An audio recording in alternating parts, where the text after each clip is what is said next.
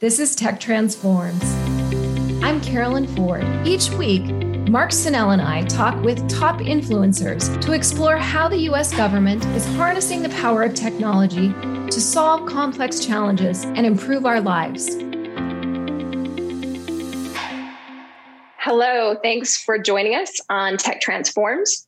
I'm Carolyn Ford. This is my co host, Mark Senell. Hey, Mark.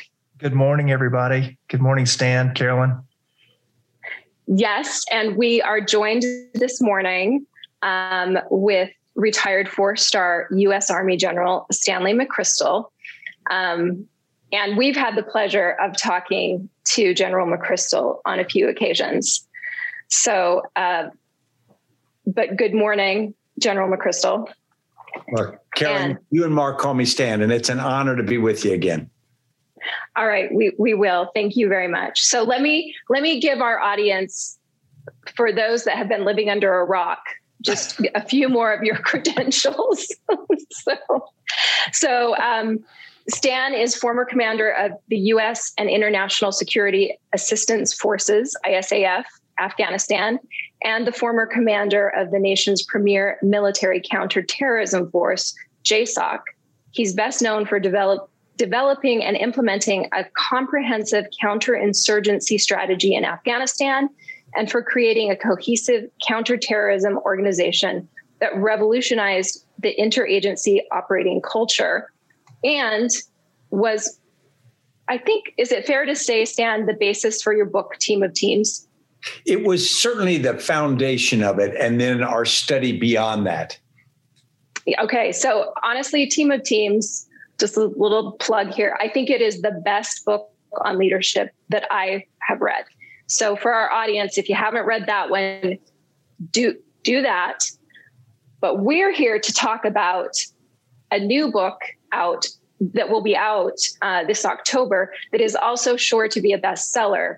And Mark and I um, got to have a sneak peek. We got to read an early uh, copy of the manuscript. So we're here to talk about uh, your new book, Risk, a User's Guide.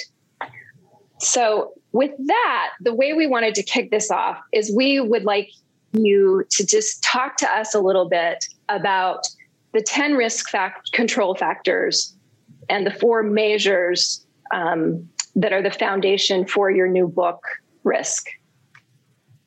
Absolutely, Carolyn and, and Mark, thanks so much we decided to take on risk as a subject because through my career there had been processes to follow in calculating risk and and acting on that to to be able to measure the threats or risks to your organization. But it never connected with how we actually did it. Now certainly there are some financial firms that use financial models that that theoretically do this but if you look at so many things in our lives, there's one way we talk about risk, and then there's another way we actually respond to it. So I wanted to understand what the disconnect was. And of course, that had been my experience as well, because in most cases, in my career, we had done checklists or matrices and calculations and come out with a, a risk score. But the reality was, most of our reaction was intuitive.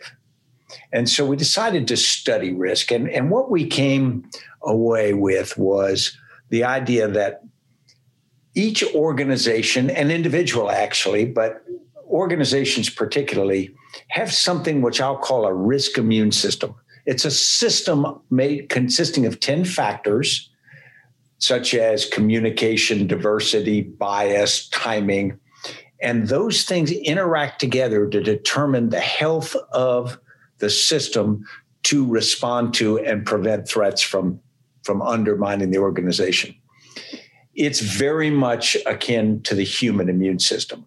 And if you're not familiar with it, the human immune system is a marvel. We face about 10,000 pathogens a day that come at our body, and any one of which could harm us or kill us. But we don't think much about it. We don't have to because the body has got a process in which our immune system detects all the threats that come, assesses each one, responds, kills or fends off the ones that need to be, and then learns from the process. The miracle is it gets smarter.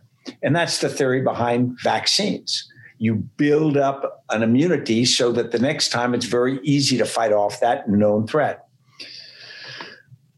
So, the, the human immune system is this marvel that we sort of go through most of our lives taking for granted until it's compromised.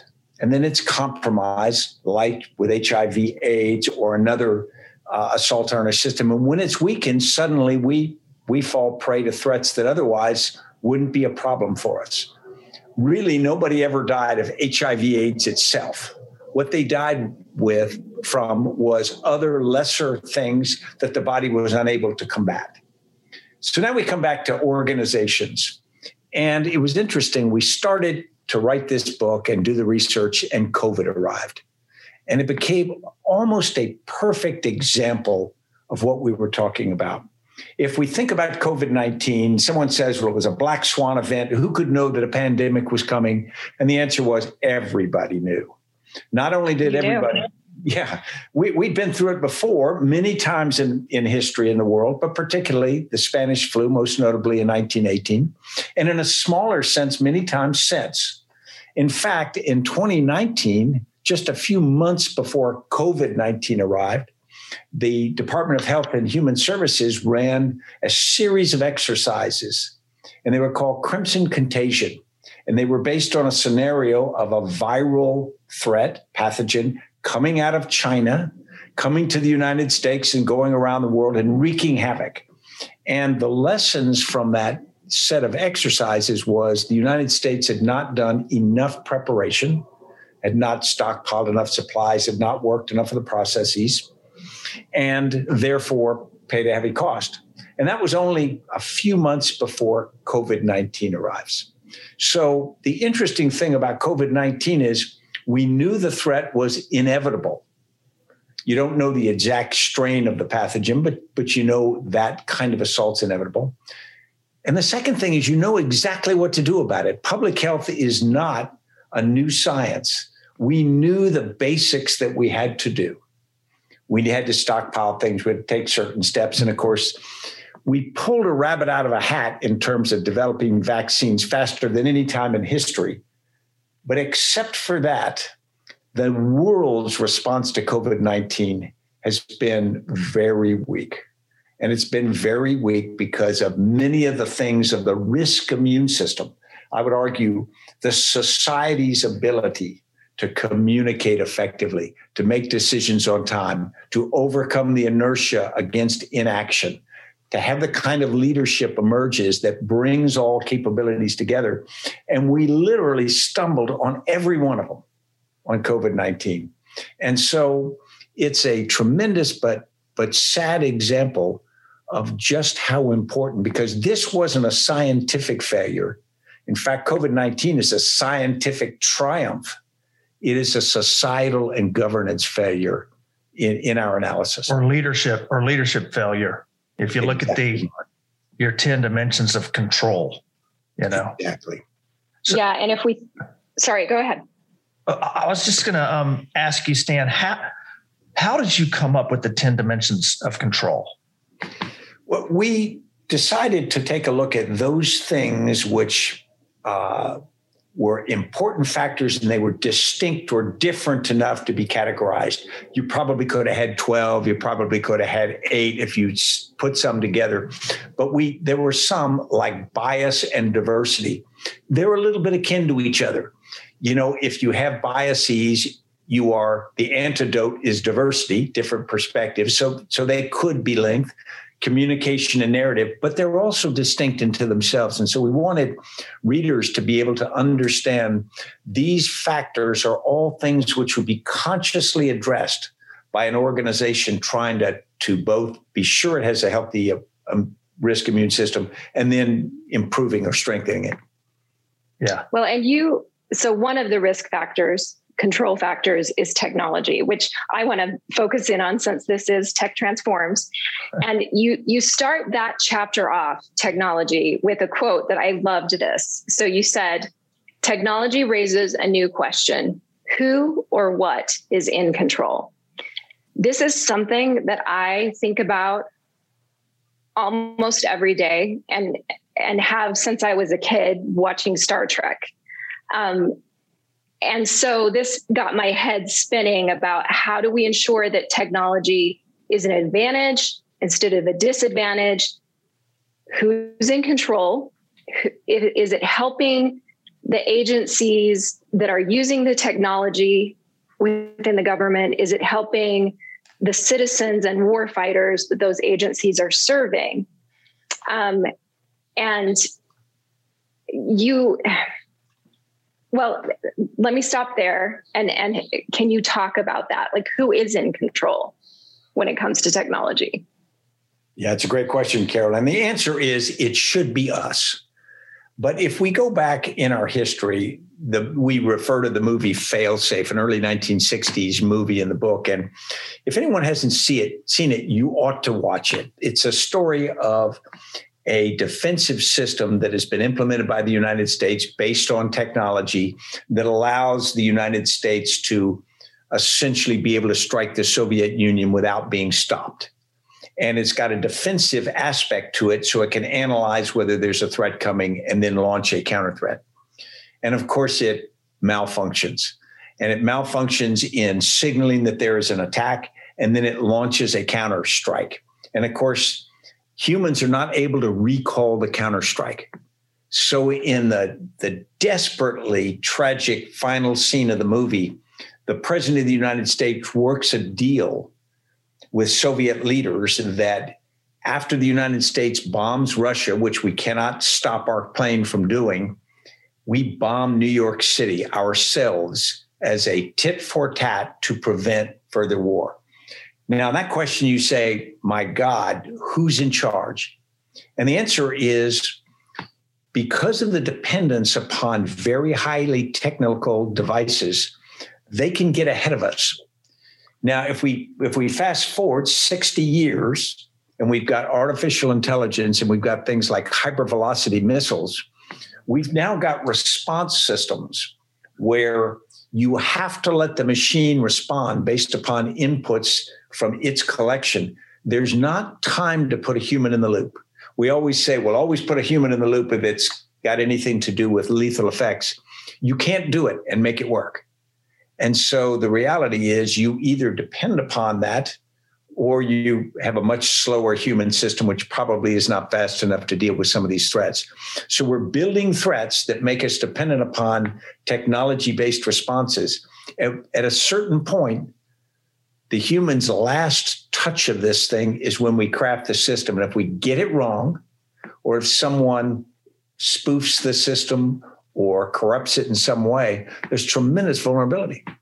I think of the movie War Games in the 80s, where they had the WOPR and, uh, and, uh, and they were simulating, you know, nuclear attacks. You know, that ominous. it's terrifying. And I, we also refer in the book to some things that are more mundane, but they're pretty important. So, for example, most companies have implemented automated voice or automated uh, mm-hmm. uh, telephone systems. So, you call in to your favorite company and they say, if your problem is X, dial one or press one. If it's, and you sit through this thing and you get more and more frustrated and you want somebody to fix your problem and it's much much cheaper for the firm to do. But how many times have you taken your business elsewhere? How many times do you just say i give i want to talk to someone who will accept mm-hmm. my problem and fix it? And so that's a that's a hidden cost or a hidden risk that technology gives us that we're not even sure we can measure. So so do you oh i'm sorry. Sorry go ahead mark. Well I, well stan i was going to ask it seemed to me in reading through the book that the that the way you laid out the 10 dimensions of control um, you know in the different use cases um, is human human analysis and decision making uh, et cetera across that. The, the question i've got as it relates to technology and ai is have you ever thought or is there possibility of taking the risk immune system and the uh, 10 dimensions of control and applying that into artificial intelligence so that artificial intelligence can assist humans in this process move faster because the example you gave and and even in the book a couple of examples things start moving so fast uh, you know, I wonder if it's if we're too slow in that game, and we can Mark, leverage AI for it. Mark, I think we are. I think the first thing AI could do for a system like that is tell us what we're not doing. Because if you think about it, a problem comes, a fire starts in your kitchen, and you're worried about getting your kids out first, you know, and an AI system could pull all the factors together and it could remind you. You'd say, "Hey, wait a minute, you got this wrong. You haven't done this, etc." And as conditions change, AI with the right amount of detection out could bring that information in so that it could widen the aperture of the organization or individual making the decision and potentially respond more effectively. The problem is we as leaders have, will have to understand AI much better than we do right now because we are going to get instructions from artificial intelligence in the future and we're not going to be able to have the time to dissect them or through our own processes compete with that we're either going to have to accept it or not and it will say do this and we're going to have to almost an act of faith because artificial intelligence can bring so many data sources together draw a conclusion and make a recommendation and we can't compete with that so we're going to have to at a certain pace take it as an article of faith. That means we really under, need to understand what our data sources are how the system is how the system works I think it takes us down a very scary rabbit hole too, where we've seen you gave many examples in the book where arrogance, laziness, I don't know how you want to label it, but for whatever reasons, we just put our brains in the footlocker to quote one of my favorite quotes from your father. Um, and and we want somebody else to do the thinking for us we want the technology to do the thinking for us, which is why we've heard many, many stories of people driving off the pier into the ocean because the GPS told them to. so I just think the idea of like, can we get AI to the point of making all these decisions for us? It's a scary thought to me. I mean, it's the stuff that science fiction's been built on for the last 50 years, right? You're exactly right. My wife and I were driving just last weekend, and my pet peeve about most of the GPS systems is they drill in and they show you a very small area, and then they you just turn right or turn left. And it, you know, with my background from the military, I want to see the big map. I want to see where I am. I want to see the route it's chosen. I want to do that the whole way. And it it automatically doesn't want to do that. It just wants to tell you what to do. And they may be right and they may not be right. And that's the issue. Right. It's our challenge. And yeah, and you know, my dad, before we would go on any trip, he'd pull out the map and he'd make me look at it and I'm like, ugh, I've got GPS. I don't need to do this. And you know what? Technology is awesome and it gets me where I want to go until it doesn't. Until it doesn't, you know, single sign on is awesome until it doesn't work. That's right. So I want to shift gears a little bit and talk about inertia. So I love the this is this is something that you bring up multiple times in the book. And I, I'd like to read to you from your book if that's okay. so um, you said in my physics class at West Point, we learned that in the most basic terms, inertia tells us that absent external forces, forces that absent, absent external forces, things will keep doing whatever they're doing. That's true not only if what they're doing is brilliant and successful, but also if what they're up to is silly and destined for failure. An oft used military axiom is never interrupt your enemy when they're making a mistake. But shouldn't we interrupt ourselves?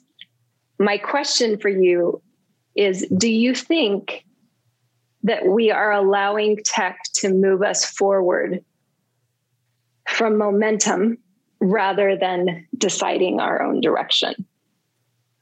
I think potentially it can. Of course, we prove it in history. We didn't need tech to do that either. We could we could make all those same mistakes.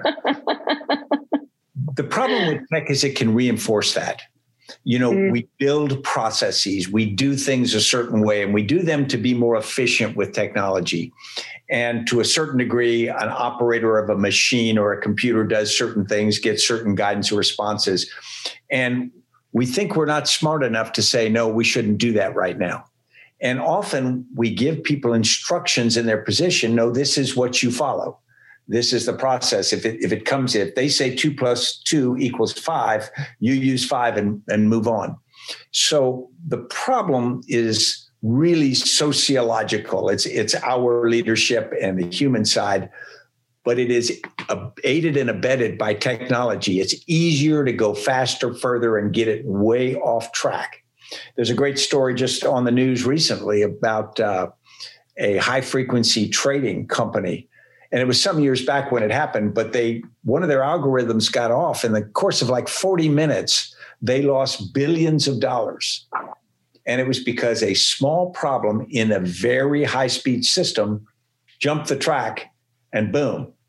You know, that can happen in hmm. our economy, it can happen in almost anything. Yeah, and back to what you were talking about with um,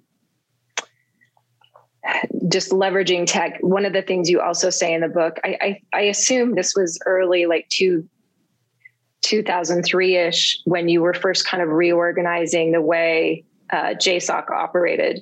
But um, you said that the tech and the hardware, you were able to have communications, which is another one of the risk factors.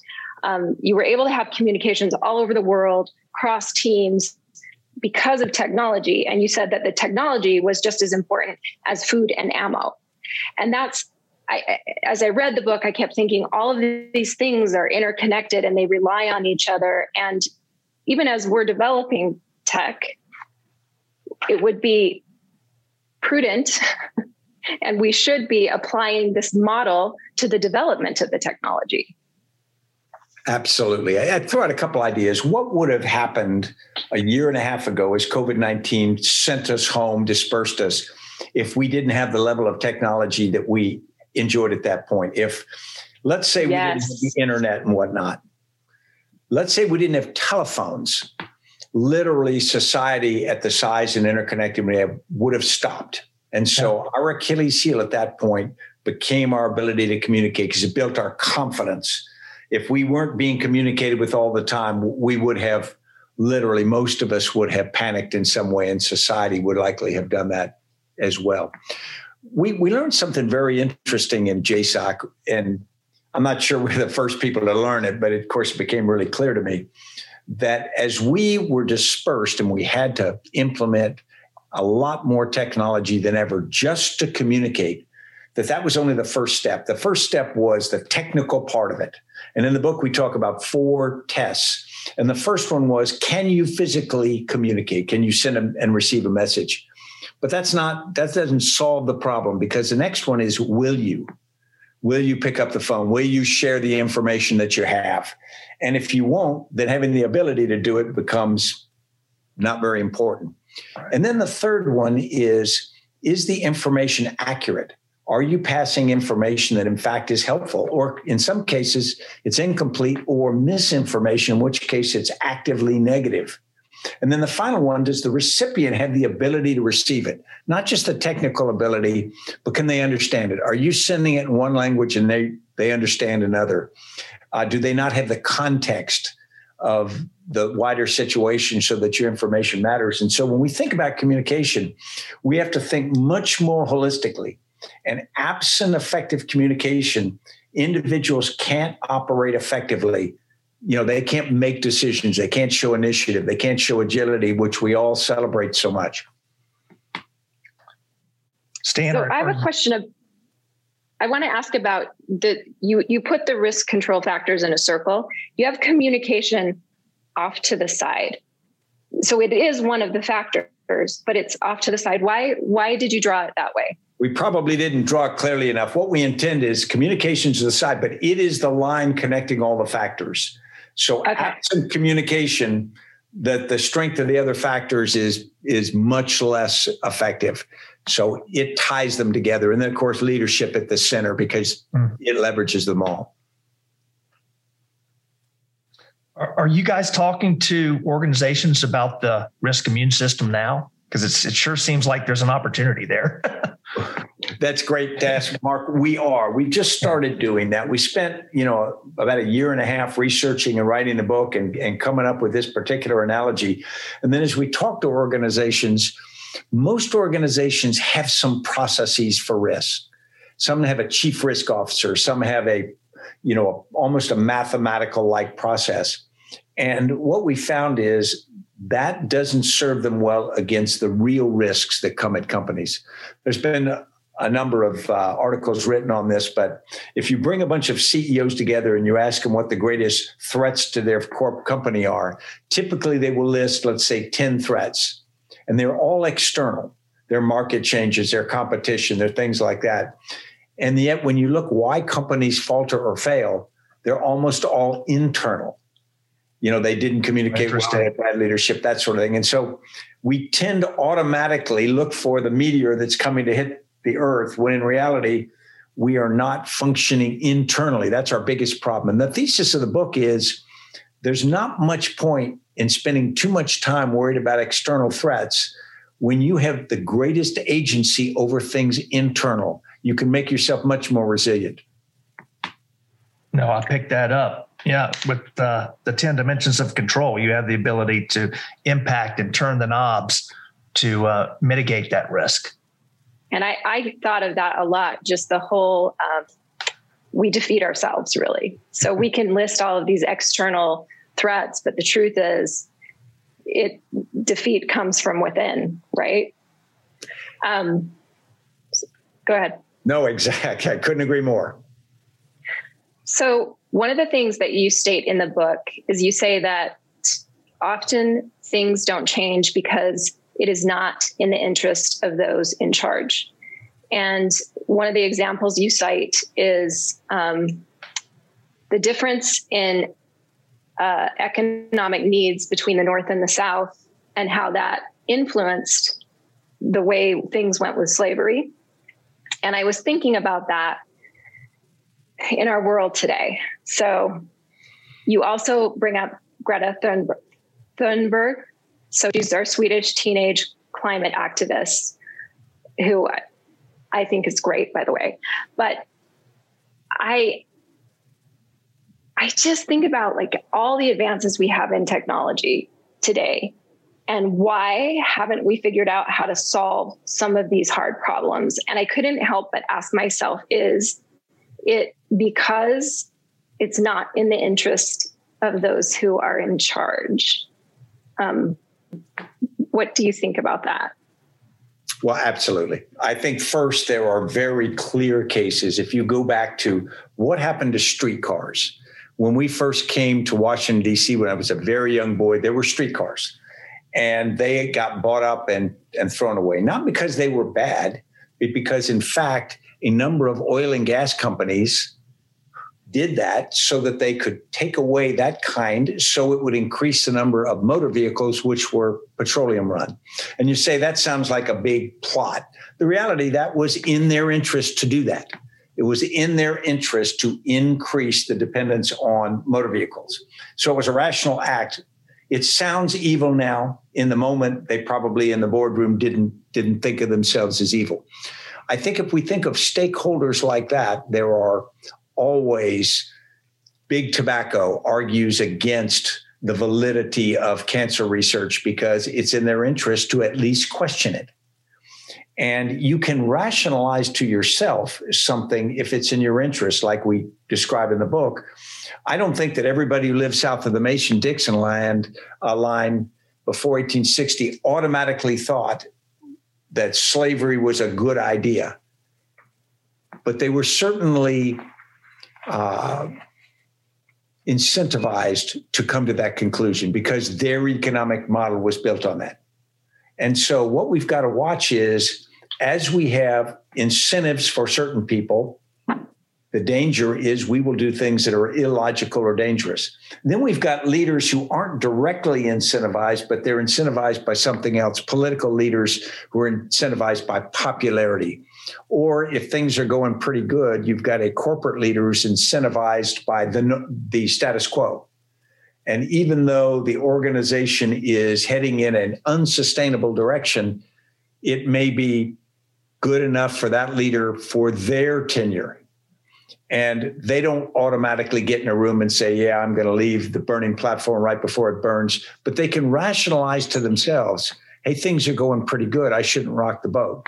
And so we've got to watch that in ourselves because we can be as guilty of those things of coming to a bad conclusion because our incentives or or our biases take us there.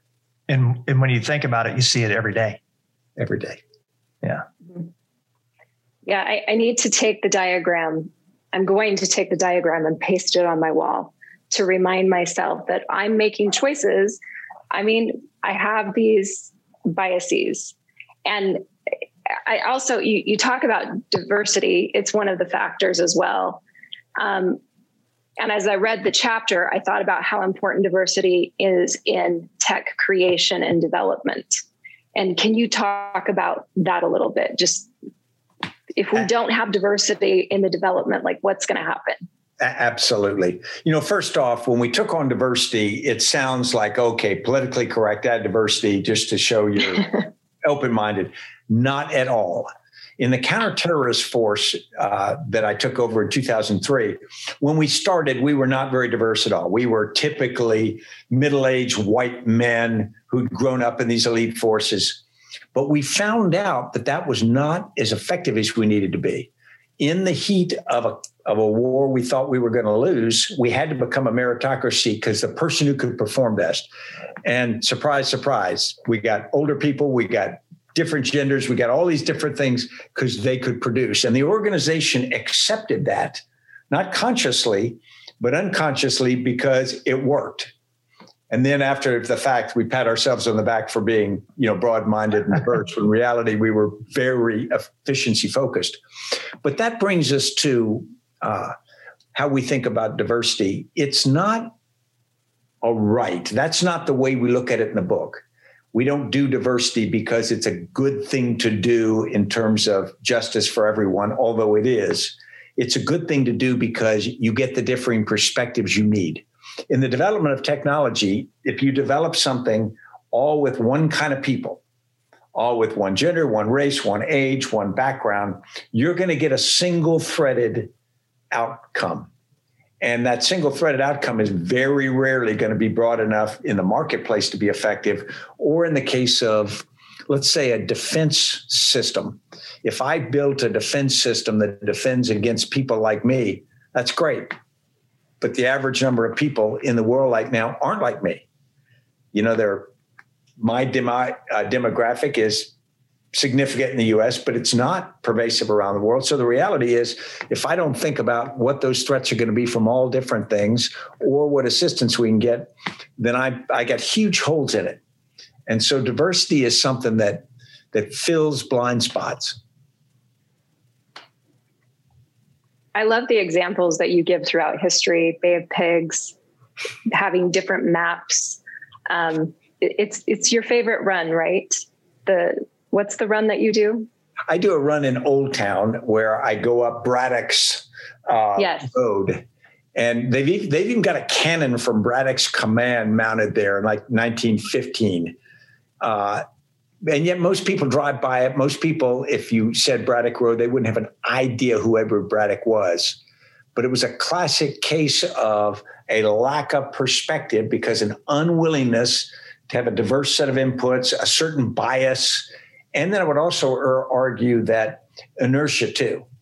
He had been raised a certain way, the British Army operated a certain way. So it was moving in a constant speed and direction as an entity. And it was very hard for him to break that inertial momentum. He was going to fight the way he had been raised to fight. And it was just inappropriate uh, for the situation. Well, and I loved how you talked about like over in in the UK, they had one map. He had a different map. His buddy over here had it. Everybody had a different map. If they would have maybe put those maps together, it would have been a very different outcome, right? That's true. And, and you don't have to go to the UK to do that. If you look at the State Department, the Central Intelligence Agency, Department yes. Defense, we divide the world differently. So if you said, bring me the people who are responsible for this area, it, they aren't the same. And so that is so basic. Why would we divide the world regionally differently? Because it makes all kind of coordination more complicated. And yet we do and we tolerate it. Yeah. So we're coming up on time, Mark. Do you have do you have any last questions before we go to our tech talk questions? No, no. This has been very uh, enlightening and a good preview to the book. So I'm sure you, uh, everyone out there is going to really enjoy it, Stan. You're kind. Yeah. Yeah. So we want to end with a set of questions. We call them tech talk. And this is totally just meant to be answered kind of in quick responses, but take as much time as you want. so the first question is what do you think the next big leap in technology will be? I think it's going to be artificial intelligence based and it's going to start to make decisions for us. And we are going to have to decide how we deal with it. So, for example, do I want to buy a certain product? And instead of doing comparative shopping, you're just going to say, I want to buy a car. And it's going to know you and it's going to know cars that say, buy this car. And we're going to have to decide if that's what we're going to do because we didn't develop the software. We don't know the AI. So, but I think there are a lot of things that are trending us that way already hotel selection and flights. I think going to take make it easy. It's going to be in the realm of convenience. Yeah, Google's CEO just said that AI is in the same category as the invention of fire. And so, it could burn us up. exactly, exactly. Like as you're saying that, I'm like, okay, but I have the tendency to keep my brain in the footlocker. And if I have AI making all the decisions, I'm going to like default to that. So, okay. Um, next question is podcasts, TV, books, movies. What is inspiring you these days when it comes to technology? Yeah, I, I, think podcasts, and not just because we're doing one now, but because it's the closest thing to the old long form journalism. Mm-hmm. You hmm. know, most of the things you see are little snippets, and they tend to be videos of Congressman X saying something and there's not really much analysis. And the ability in a podcast is to take a question and to have at least more than one perspective put on it. And so I think this is probably the most powerful medium, but people have got to have the discipline to listen to them. Yeah. All right. What technology do you use the most in your daily life? Um, without a doubt, you know, my computer. I, have got a company, Carolyn, you know it very well, uh, we've got about 100 people. We connect every day through a video teleconference, everyone in the company. We use Teams, you know, there are a lot of similar things. We use text. So I live on it. And so if I think about it, if you took this away, the ability for me to communicate this way, uh, our ability to, to function as an organization would be hindered critically. I mean, we couldn't operate. And we're probably representative of a tremendous number of organizations now. So I am, you know, pitifully dependent upon it. And so the better it works, the better I am when it doesn't, I got problems. Yeah. And coming back to your point of communication being that line that ties it all together. Yeah. All right. Last question. What is on your technology wish list?